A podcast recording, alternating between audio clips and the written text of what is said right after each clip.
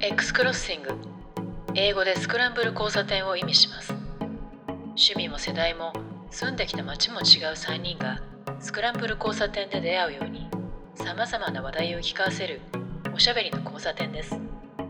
今日の X クロッシングであなたが出会うのはどんな話題でしょう？アメリカ・ニューヨークでスタートアップ投資をしている関信弘です。マーケティングと広報、プロダクトマネジメントをやっている上野美香です。プロダクトマネジメントとプロダクト開発組織づくりを専門とする及川です。これちょっとなんか変えようかな。美香さんと被ってんなと思って。そうプロダクトってことは結構いっぱい出てくるんですよね。ですね。じゃあ私もなんか変えようかな。そうですね、ワンパターンですね。でもなんかあのこういうのやっててねそのちょっとラジオっぽいからどういう風なのがいいでしょうか？募集みたいなことも本当はねなんかしたら面白いんだろうなと思いつつも。あんまりねそのこう僕ら喋りっぱなしでそのフィードバック見てないっていうのもありますからね。なんかお便りコーナーみたいなやつがあるといいのかなとちょっと思ったりしてますけど。なんかツイッターにリプライ飛ばしてもらうとかね、そういうのもありかもしれないですね。今のところあんまりないですもんねリプライすることね。うん。だから前回の、えー、とストックオプションの話の時初めてこうコメントとかリリプライが結構ついてたような、まあ、記憶があるんですよね。僕なんか人のポッドキャストに出ると、まあ、あの宮川さんの Rebuildとかめちゃエンジニア聞いてるんで Rebuild聞きましたとかって言われたりとかうんまた出てくださいって俺に言うなって感じなんだけど、まあ、そういうことを言われることあるんですけどこのポッドキャスト私の周りから「及川さんあれ聞いてます」っていう人一人もいないんだけど聞かれてないんじゃないかな でも数字から見るとね、まあ、そこそこの数字ありますもんねだから大川さんフォロワーの方、すごい聞いてると思いますよ。うん私、昨日はあのど同僚とかあったんですけど、時々言わ言われるようになりました。聞いてますよってな、なんでどっから見つけたんですかみたいな感じでああり、ありがたいことです。ポッドキャストやってみると、インタラクションがないなと思うけど。なんか昔そのツイッターに本当に前のエピソードでも話したけど、まあ、関さんとか私とか酔っ払ってなんかこう今なら炎上ものかと思うような話とかもう酔っ払った勢いでいろいろ書いてた時のはあの時ってあの「及川さんツイッター見てます」って言われたら「見ないでください」って言いたくなるぐらい恥ずかしかったんだけどこのポッドキャストに関しては「ポッドキャスト聞いてます」って言われても恥ずかしいこと言ってないしむしろあ嬉しいなって思うんでぜひ聞いてほしいなと思いますね。言ってほしいですね。でもね及川さんがツイートするといっぱいそのライクとかリツイートついてるんできっと実際に見てる人聞いてらっしゃる方はいらっしゃるんでしょうけどやっぱりフィードバックにはなってないってことなんですね逆にね。僕なんかそうやっぱりツイッターとかに使う時間が少なくなっちゃったからリツイートの時に引用リツイートにしなくてそのままリツイートで済ましちゃうことが多いんですよね。なんかちょっと引用をつけたりすると本当はいいんだろうなとは思うんですがもはやそのエピソードあの関さんとかデスクリプションつけたりとか美香さんとかもやってくださってるんですけど僕はなんかその時自分が何話したかもあまり覚えていなく なので昨日聞いた引用実は入れられてないっていうのはそういう理由があるんですけどね。あそうかもね。でも喋ったことの記憶がないのは確かにそうで、あの、タイムラインっていうんですか？ああれかあれ書いてるのも、編集するときに、あ、確かにこれ話したなみたいな感じとか、ここはカットしてもいいかもなっていうメモのために書き出してるんですよね。で、後々見ると、あの YouTube で使われてるようなキャプションみたいにあのできたりするから、あれを思い出し素材としてつけてるのはありますね。そうで僕もほらあの公開の時に一応全部見て、ま、場合によっては修正したりしてでえっ、とブログとツイッターに書いてるんでそれでまあ結構記憶が戻るんですけどやっぱり書いてていやなんかあの時こういうふうに言ったけどもしかして数字とか間違ってんじゃないのっていうのがちょっとそその時感じもざわざわするんで、まあ、今回も実はストックオプションってあの日本は10%でアメリカは20%ですみたいなことを前回言ってあの飲み会だとそれ終わりなんだけどこれ残るからやっぱり本当に10とか20とか正しいのかなと思ってちょっと調べてみようと思ってその編集し終わった後にもともと僕はその20って言った根拠のなんかグラフのイメージを覚えてたんですけど探しても見つからないっていうことで結構調べて。で今回も結局調べてみたら実は20までは行ってなくて、まあ、15から20ぐらいにするのが最近のトレンドですねっていうのがあってですね。でその中で、えー、と実際にあのカルタっていうですねそのあの株主名簿とかその資金調達とかをこう一手にやる SARS のサービスで実際に統計取ってるのがあって見たら大体16から18%ぐらいに今なってきてるっていうのがちょっと分かったんで、まあ、それさっきブログに書いて公開したんですけど、まあ、なんかあのちゃんとリキャップして数字調べてブログに書くとかっていうなんか15年ぐらい前にやってたような、まあ、そういうのをちょっとまたやってみようかなと思ってあの今ちょっとそういうブログを書き始めてるところですね。なんかちゃんと整理してあのまとめて自分のあのアウトプットにしてるってなんかすごくいい流れですね。なんかさすがブログの関さんって感じ。いやなんかこうしないと喋りっぱなしでなんかあのほらだだんだん記憶とかもね昔と違ってあのちゃんと覚えてないとかねそのありますねへ変な数字一人歩きしてもねちょっと嫌なんでですねだから今回はちゃんと調べてみたらやっぱり日本では10%だけどアメリカでは15以上になってきてるっていうのが特にそのスマート HR っていうね日本のユニコーンの創業者の宮須さんって方が最近子会社で N ストックって会社を作ってたんですけどその中でバリバリにその日本は10%でこれを壁を越えるのはすごい大変で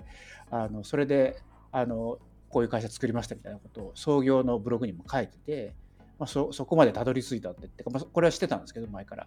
なんかやっぱりこういうふうにちゃんとやっておくと、まあ後から見た時にどうせ自分3ヶ月もしたら忘れちゃうんでその時にまた自分のブログを見返すっていう、まあ、そういうあの習慣に戻ろうかなっていうちょっとそんな感じでやってましたね。ということはこれあれですねポッドキャストで我々こう話してまあ、ちょっと曖昧な記憶だとか不確かかもしれないデータをポッと出すと関さんが気になって調べてブログの方に正しい情報をストップしてってくれるっていう流れができるわけですね。素晴らしい。素晴らしい。いや、ね、ほら、昔だと、これ飲んでてそういう話になると、その場合、あの検索して、こうだったっつって見せておしまいじゃないですか。ただこれ、シラフでやってるんで、もしかしたらこういうことができるかなと思って、ちょっとやってるって感じですね。関さん夜だからシラフじゃなくてもいいんですよ。そうですよね。夕方だから飲み始めてもいいんですよ。でもまあこっち5時ですからね。5時大丈夫ですよ。全然いいじゃないですか。全然いいじゃないですか。まあ確かに外真っ暗ですけどね、もうね。飲んで、飲んでる時は調べないけどな。うん。関さんのブログ読んだんですよ。さっき、はい事前にちょっと共有してくれたから。うんで、まあ、あ確かにこのぐらいだなって、肌感覚的にも納得して、日本が少ないから増やしていこうっていう。まあ、なんか最後に、政府も今、スタートアップをすごい強化してるから、その中で、その文脈で、えっと、ストックオプションをもっと積極的に活用しろみたいに書いてるって話あったじゃないですか。はい。それやっぱりすごいいいことだなというふうに思うんですよね。あのーこうストックオプション付与とか、まあ、最近ですとその生株リストリクテッドストックユニット RSU というのを付与する会社っていうのが、まあ、米国では当たり前で日本でも増えてるんですけれどその背景って基本的にやっぱりその優秀な社員のリテンションを高めるロイヤリティを高めるっていうもんだと思うんですよね。なので、まあ、なんかこれ言ったかな、その前、こうマイクロソフトに行った時に、その私が転職したばっかりだった時に、同僚が、及川さん、マイクロソフトって同族会社なんだよっていうふうに言われて、え？っと思って、いや、同族会社じゃないでしょって思ったんだけれど、なんでかっていうと、社員が全員株持ってますと。それはあの社員持ち株で、その ESPP、エンプロイストックパーチェスプログラムの形で持っているか、もしくは当時はストックオプション、ESOP の形、エンプロイストックオプションプログラムの形で持ってるんだけど、要は何、どういうことかっていうと、給与も大事だけれど、株価がすんごい上がってる時期だったんで、みんなその株価を上げることに興味があると。つまり、それって経営者の一員になってるようなもんなんですよね。だからそういう視点があるって聞いて、なるほどなと思って、それがやっぱり、こういったその、イクイティ面のところでも、インセンティブを与える企業の、まあ、原理なんだなというふうに思ったんですよね。そうですね。だから、ね、及川さん、最近だとね、OKR とかの記事とかにもよく登場されてますけど、やっぱり、あれも同じですね。結局、会社全体のやっぱり、バリューを上げるために、どんなあのストレッチな目標を作るのかみたいなところってやっぱ経営者の中にあっても一般の社員にそれをあの伝えるのなかなか難しくて結局ミクラなあのこの数字達成しろみたいになっちゃうっていうのをどうやってあの巻き込むかみたいな一つそういう側面があるのかなと思ってよく見てるんですけどなんかやっぱりそういう会社に、ね、勢いがあるっていうのはさやっぱり株もそうだけど雰囲気もそうだしやっぱり下手するとそんなに給与高くなくてもこの、えーと、ムーブメントの中に一緒にいられるだけでもやっぱりすごい自分にとってあの後から価値になるからって言ってね入る人もいっぱいいるわけだからやっぱりその辺は本当にいろんな多様なあの報酬のパッケージってあの日本でも広がるといいんじゃないかなとはちょっと思いますよね。そうなんですよね。なんかこういったフィナンシャルインセンティブだけがモチベーションではないけれども、でもこういうのも一つ武器として会社側っていうのは社員にもっとその会社側としてその経営者視点でっていうのを持ってほしいと思ってるんだと思うんですよね。なんでちょっと前にあの DAO あの Web3 の DAO を考えるにあたってそういった組織設計ってどんなのがあるかなと思っていろいろ考えたら京セラの稲森さんのアメーバ経営に行き着いてで稲森さんが書いた本があるんですけどそれを読んだんですよそしたらその原点って何かっていうとまあ創業したとでしばらくしてから大卒新卒の大卒も取ったとで、大事にこう社員として扱っていたつもりなんだけど、しばらく経ったら、なんか、毎年定期昇給しろと。で、あと、あの、賞与もこれだけ出せっていう、なんかそういった労使的な、こう、競技に持ち込まれたんだけれども、まあ、ポットでのそんなちっちゃい京セラ当時の、そんな約束もできないと。でも当時ってなんか経営者っていうのは労働者をこうなんか搾取してみたいな感じで思われてたからでも稲森さんそんなつもりないからっていうので、なので話し合って理解してもらったんだけれども、逆にそこからもっと全員がこの会社も将来どうなるか分かんないから、経営的な視点で経営に参加してほしいっていうので、アメーバーの考え方が出てきたり、最近ですとあの半導体装置を作ってるディスコっていう会社が面白くて、同じようにあの全員がいろんなアイデアを出すんだけど、社内通貨で実際やっぱりいいことをした人たち同士でその社内通貨をやり取りするっていうのもなんか原点原理はアメーバと同じだなと思ってちょっと話脱線しちゃいましたけどやっぱり株を持つって結局そういうことにもつながるのかなと思いましたね。社内社内通貨を持って何かできるようになることとかもあったりするんですか？例えば自分が何かこんなことをやりたいと。でこういう新しい、えー、新規事業の考え方を持っていると。それをなんか掲示板みたいなところに書くわけですよ。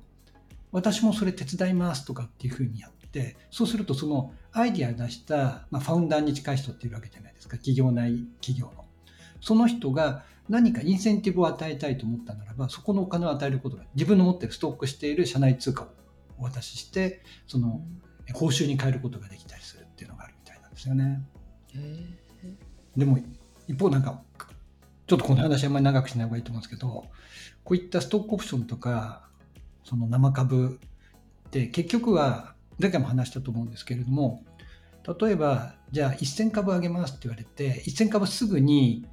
例えばストックオプションだったらば行使して本当の株にできるわけでもなく生株だったならばすぐにそれが売却できるわけでもなく大体翌年以降行使できますっていうふうになりでそれが5分割されてその最初に付与された時からすると6年いたらその例えば1000株が全部自分の手元に入りますみたいな形になるわけですよね。そうすると社員の思考的に本当は起きてはいけないんで起きてしまうのが6年間はこの会社にいよう会社からすると優秀な社員残ってほしいって意味で言うと正しいんだけれどもでもチャレンジしなくてもこれだけ入ると別に俺昇格しなくていいし給料上がんなくてももし株価がこのまま維持されてたならば6年後に5000万入るんだと、1億入るんだってのが見えてきちゃうんですよね。というように、全員の守りになるっていうのが一つあるなと思って。僕はだから実はマイクロソフト辞めた理由の一つがそれで、やっぱり6年後いくら入る。で、毎年毎年チャリンチャリンチャリンっていうか、株が大体このぐらい付与されるって見えるわけですよ。で、当時のマイクロソフトって株価が低迷してて、上がんないんだけれども、それでも、まあ大体6年後に何百万なのか、1000万なのか分かんないけど、それぐらい入るっていうのを積み重なっていくと、このまま居続けたならば10年間で、まあ、このぐらいにはなるなと。クビにならないように生きていければ、老後は安心かなとかって思っちゃう。なんか、そんなこと自分でこう考えもしないんだけど、どっかで考えちゃってるような自分がいて、もうそれが嫌になっちゃったんですよね。いや、その例自体がね、もう本当に稀有なことで、私昔ベリサインっていう会社にいたんですけど、あの認証のね。あそこも入ってすぐ上場したんですよ。で、あのアメリカで親が上場して、日本で子が上場すると親子上場、あのまあ、物議かもしましたけど、その時にも上場してそのままずっとこう、あのゆっくりでも株価が上がっていく、企業価値が上がっていくっていうのも、それもまたすごく、あの、あれなというか、あの、なんていうんですか、必ずそうなるとも言えないところだから、素晴らしくいいところにね、大川さんもいらっしゃったのもあって、ベリさん今となっても、今となっては、一回こうずっと低迷して、で、その後徐々に徐々に上がって、今なんか当時の何数倍にもなってる、いるんですけど、もっとか良かったなって思う時もありますけど。それがこう数年後なのか何十年後なのかっていうのはありますね。でも実際にその在籍する社員からすると何年いいていれば計算できるできてしまう。で、またここにいればっていうその心理が生まれてしまうのは本当にそういうあの同僚とかも見てきたから、その本当その通りだと思いますね。まあ難しいですね今レイオフが流行ったりしてる中でやっぱりその日本だと特にあんまり、ね、レイオフって多くはないと思うんですけどアメリカだとやっぱりこう定期的にレイオフが起きたりとか好好景気でも起きたりするっていうのがあってやっぱりそういうマインドセットを持った人が対象になることもあるあのねそのそうじゃなくてやっぱりその今一つっていうような部署。まあ、部署丸ごととかねその職種丸ごととかが多いですけどやっぱりなんかそういうようなのもあってあのそれがまあ自浄作用って言っちゃうとちょっと言い方も悪いかもしれないんですけどやっぱりそのあの腰掛けていいやと思ってるようなのは長く続かないっていうのはまあ少なくともね最近のテックだとやっぱり10年周期で絶対何か起きてるんでその、まあ、6年後見えても今がその、えーとね、復活してきて5年目ぐらいだったら6年目はないかもしれないよって僕らぐらいの、ね、年になると分かるんですけど若い人はあんまりそういうふうに思ってないんで、まあ、なんだかんだ言って56年のあのベスティングの設定っていうのはよくできてるんだなとは思ったりしますけどね。そうですね。まあ、美香さんが言った稀有な体験ですっていうのはその通りで、まあでも、マイクロソフトもしばらく株価がずっと低迷してて、スケーティングっていうかフラットなやつが続いて、で、CEO が変わってからブワーンと上がったんですけれども、株売らなくてよかったと本当に思いましたけれども、まあでも基本的に稀有なのはその通りで、私やっぱり Windows 95のその時に入ってたら本当に億万長者だったと思うんですけれども、それから数年後に入ったんですね。で、まあ、その後もちょっと上がったんですけれども、まあ、当時の私の同僚とかって Windows 95の前に入ってた人たちなんで、もうどんどんどんどん上がって、あの、マンションは買うわ、あのクルーザーは買うわ、時計は買うわ、わかりやみんなす。はい囲うわみたいなね。大体そういうあの人間のクズみたいな、あこんなこと言って怒られるな、そういう人も何人かいたんですけれど、金持ちとなんで人間でこういう同じような行動パターンしか取んねえんだろうと思うぐらいなんですけど、ちょっと今のは言い過ぎなんで、一応訂正しておきます。面白おかしく、かなりデフォルメしました。まあ、ともかく、そういうのがあったんで、基本やっぱり IT 系で勢いのある会社って株価上がんだなと思って、ツイッターが上場した時にしばらくしてから買ったんですけれど、まあ株価上がんねえ、上がんねえし、だからまあ株価が上がるっていう経験をした僕の経験は確かに稀有なもので、それに結構バイアスされちゃいかんなとは思いましたね。いや、それは素晴らしい体験ですよ。なかなか得にくいね、体験だと思うし。いや、でも本当になんかそのね、あるんですよ。そう。なんか例えば、その、こう、株がブワーッと上がった時期に生株持ってたか、ストックオプションかでっていう人っていうのが大量に社員でいる会社ってあるわけですね。そうすると、金銭面のものがインセンティブに効かなくなるんですよ。で、通常給料を上げたいとかっていうモチベーションってどっかにあるじゃないですか。で、その内発的動機づけとか外発的動機づけっていうあのモチベーション3.0って本があると見ると、そういった金銭的なインセンティブって必ずしもトータルのモチベーションにはプラスにならないとは書いてあるんですが、でも実際にはやっぱりお金持ってると嬉しいじゃないですか。で、要は同僚とか部下とかお金持ってると、例えば、まあ、上司で部下の査定をするときに、この人パフォーマンス悪いから、もうちょい頑張ろうね、給料も上がるよみたいなことが言言えなくなっちゃうんですよ。だってもうこいつ億万長者だぜってなるわけ。僕の給料とか資産の何倍だぜってなった時に、なんかもう僕ゆっくり暮らせればいいんですとかって口には出さないけど、そんなになっちゃってる人がいるんですよね。あとこれ M&A でもそうで、なんか数人のスタートアップが買収されました。で、まあ、ある会社も言わないけど、ある会社が、ある会社に買収された。で、その買収された後、その人は社員で、えっと、その買収した方の会社に残っていて、違うプロダクトの開発をやっていて、めちゃくちゃ優秀なエンジニアなんだけれども、まあ、本当に人生あの10回ぐらいやり直せぐらいの資産持ってるわけですよ。そうすると、エンジニアとして優秀だけど、やっぱりあんまりね、アグレッシブにチャレンジしないんですよね。で、本気出してない感じなんですよ、もう。で、そういう人の上司と僕は昔話したことあるけど、大変そうでしたね。だからなんかこのイクイティ面のところでその株系なところでこうインセンティブにするっていうのは日本はもっともっと使った方がいいってさっきの、まあ、同族会社っていうところの比喩にあるようにあるとは思うんだけれども一方でこういったダークサイドも確実にあるなというふうに思いますね。うん、やっぱりねその買収されたりとかねそのそういう資産形成した後にどういうキャリアがありますかとかねいうのはやっぱりあった方がいいかなと思ってて、あのまあこまあ、アメリカにいると、まあ、スタートアップやって、まあ、シリアルアントレプレナーでも2、3回エグジットすると、結構 VC サイドというか投資サイドに回る人も結構多いじゃないですか。でやっぱり投資をするのってそういう人たちの行動を見てると日本だと結構その成功した経営者の人は結構教育するじゃないですか。あの例えば学校作ったりとかな教育面でなんか入ってったりあれとやっぱり似てて VC としてもやっぱりどっちかっていうと自分がやって失敗したこととか自分がやってうまくいったいったこととかそういうのやっぱりあの若い人に教えたいとか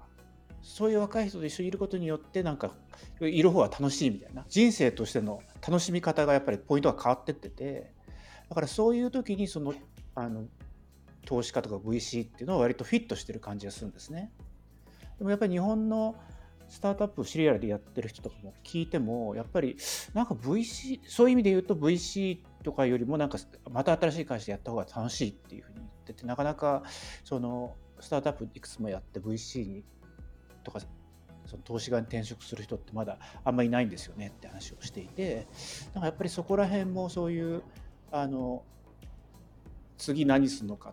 で、それによって立場変わることによってまた楽しく生き生きするみたいな。いうのはもしかしたらね、そのさっきのまさに、あのもう、ある程度資産形成しちゃって、部下として何かやるんじゃなくて、じゃあそれだったらやっぱり自分のそういったキャリアを生かして自分のお金も使って投資をしたり、まあ、投資をするっていうか投資をきっかけに若い人と一緒に何かするみたいな。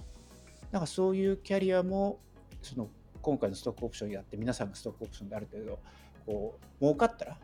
なんかそういう道もあんだよねっていうのになんか次につながると、まあ、あのより次の人たちにあのペイットフォワードされていくのかなってちょっと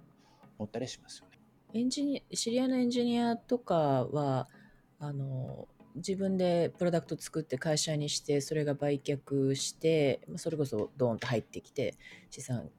あったんですけど結局いろいろ作るのが好きな人なんだなっていうのをすごく思っててあのコーディング通して何かを作るえっと、世の中に出していくっていうのが好きで、何年かあのまた別なのを作ったりするんですけど、最近またあったら、あの一旦ちょっとお休みの時期もあったんですけど、自分で今度こういうのを作ってみたいと思うんだよね。で、今度はいろんな会社というか一人じゃなくて、まず自分まず自分で一人でやってみたいみたいなことを言ってて、もうその時しみじみ、ああ、作るというのとアウトプットのが好きなんだな、この人っていうのはすごく思いました。そういうタイプの、ね、人もいますよね。デザイナーさんでもそういう人いるし。一方ねこっちいるとさっきの あのクルーザーじゃないんですけど本当クルーザーに住んでる人とかいて僕もそのちょっと年末年始にクルーザー泊まりに行ったりとかしたんですけどその友達とかも40代なんですよまだ。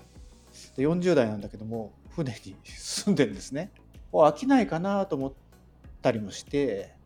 で、まあ、僕はその行って訪問して1週間ぐらいだからその1週間楽しいわけですよ何年ぶりに会ったし。でその配偶者の人も面白いから一緒にゲームしたりとかしてたんですけどやっぱりこれはこれで面白いのかなと思って聞いてんだけどやっぱり聞いてるとあのある程度飽きてくると次の島に行ったりとか。で大体そのヨット係留してるとこって他にもヨット、ね、そういう人がいっぱいいてまあそういう人と遊んだりパーティーしたりとかなんかしたりしてたりとかしててあの、まあ、それはそれでやっぱり全く新しい世界があったりするからあの、まあ、いや、そのヨットいくらですかって、あの、聞かなくて後から調べたら、うわーとか思ったりはするんですけど、まあなんかそういうね、やり方をしつつも、あのでもこう例えば島によ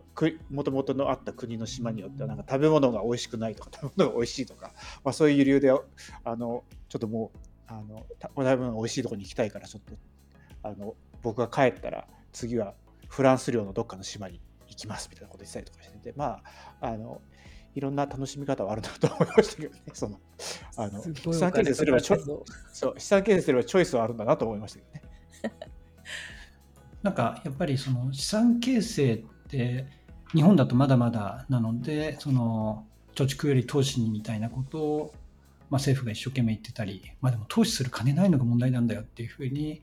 きっと多くの国民は思ってるんだろうなとは思うんで、まあ、そこをもっとねやはりあの賃金上げなきゃいかんとかそういうのはあると思うんですが、まあ、いずれにしろで実は資産形成した人って今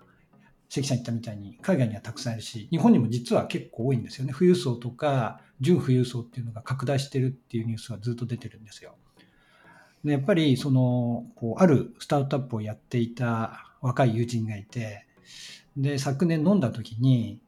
まあなんかこう一種鼻につく発言かもしれない聞いてる人はなんかそんな人間そんなにいねえよと思うかもしれないけどお金どうやって使えばいいんですかねって僕に相談してきたんですよ。で自分の出た大学の研究室にボーンと突っ込んでってボーンといくらでも前ってきた1000万とかつっててもうなんか桁が違うわけですね。でそう言われた時に人間って実はっていうか巷には資産形成の本はたくさんあるんですよ。お金の貯め方増やし方の本使い方の本ってあんまりないんですよね。で僕はたまたま昔あの角川の株を持ってた時に角川の株主優待がなんか角川の本を何冊か半期に1回こうもらえるってなってここから選べっていう時に選んでたまたま買った本があってあもらった本があってあでもこれ角川じゃねえなもしかしたら僕それじゃないの間違えたかもしれないでもあの幸せお金を買う5つの事業っていう本があるんですね。幸せを金で買うとかってなんかこう午後ロダンだみたいに思うんですけれどもそうじゃなくてやっぱりこの本の中でも実はみんなお金をどう使えば分かんなくてお金を持ってる人が必ずしも幸せじゃないと。だからもちろん貯めることとかその資産を増やすことっていうのを考えた方がいいけれどもその後どう使うかだとかっていうのを考えた方がいいよって言っててで別にこれクルーザー買えとかって話をしてるんじゃなくて例えば人にプレゼントするっていうのは正しいお金の使い方なんですよって幸せなんですよっていう話とかしていたりとかしてあ確かになって思うところがあったんで、うん、彼にはこれを勧めたんですよね。お金の使い方確かにそうですね。あの投資とかってそのお金とか自分の労力とかその人からフィードバックが返っていいろんなものの循環で社会って成り立ってるじゃないですかそのうちの一つだし投資ってそれのあの全体を指してる言葉だと思うし貯め方の貯め方と使い方っていうのは両輪ですよね確かにその通りですね。そう思いますね。あの今私仕事でレオスキャピタルワークスってところをやってるんですけどそこあの投資信託の会社なんですね。あそこがあの最近というかあの数年前に YouTube チャンネルを始めてお金の学び場っていうとこなんですけどあの日本人に特に傾向が強いのが投資は悪だとかそのお金に絡むことはちょっとタブでなかなか言えないとかそういうところはすごくあって